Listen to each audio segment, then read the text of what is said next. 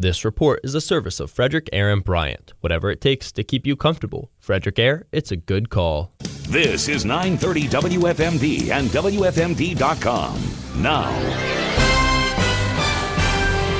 WFMD News. A dog was shot and killed earlier this month, and Frederick County Animal Control is investigating. On November 3rd at 6 p.m., officers were sent to the Union Bridge area for a shooting. They say two dogs were running at large off their owner's property. One of the dogs was fatally shot on a neighbor's property. The dogs were reportedly acting in an aggressive and threatening manner. Animal Control says the dog's owner has an extensive history of violating Frederick County's Animal at Large Ordinance. The person was issued a citation for violating the ordinance as the dogs were off the owner's property and unrestrained.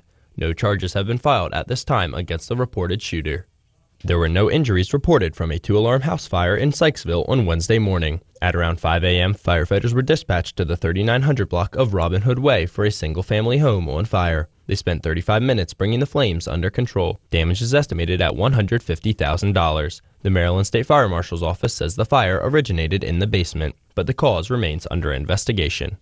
It's a win win for Maryland. That's how State Comptroller Brooke Lierman describes the decision to put the new FBI headquarters in Greenbelt. She says this location is next to the Metro Center and it's close to a federal courthouse. But Lierman says the new FBI headquarters will have benefits beyond Greenbelt and Prince George's County. There will certainly be people who live in throughout the state of Maryland who commute to Greenbelt, um, but there will also be other benefits, you know, services and housing um, and and other types of benefits that accrue to the state. Lierman also said the state could help in the development of this project to make sure that it's accessible and to make sure that we have added benefits um, and housing and um, more transportation and, and shopping areas.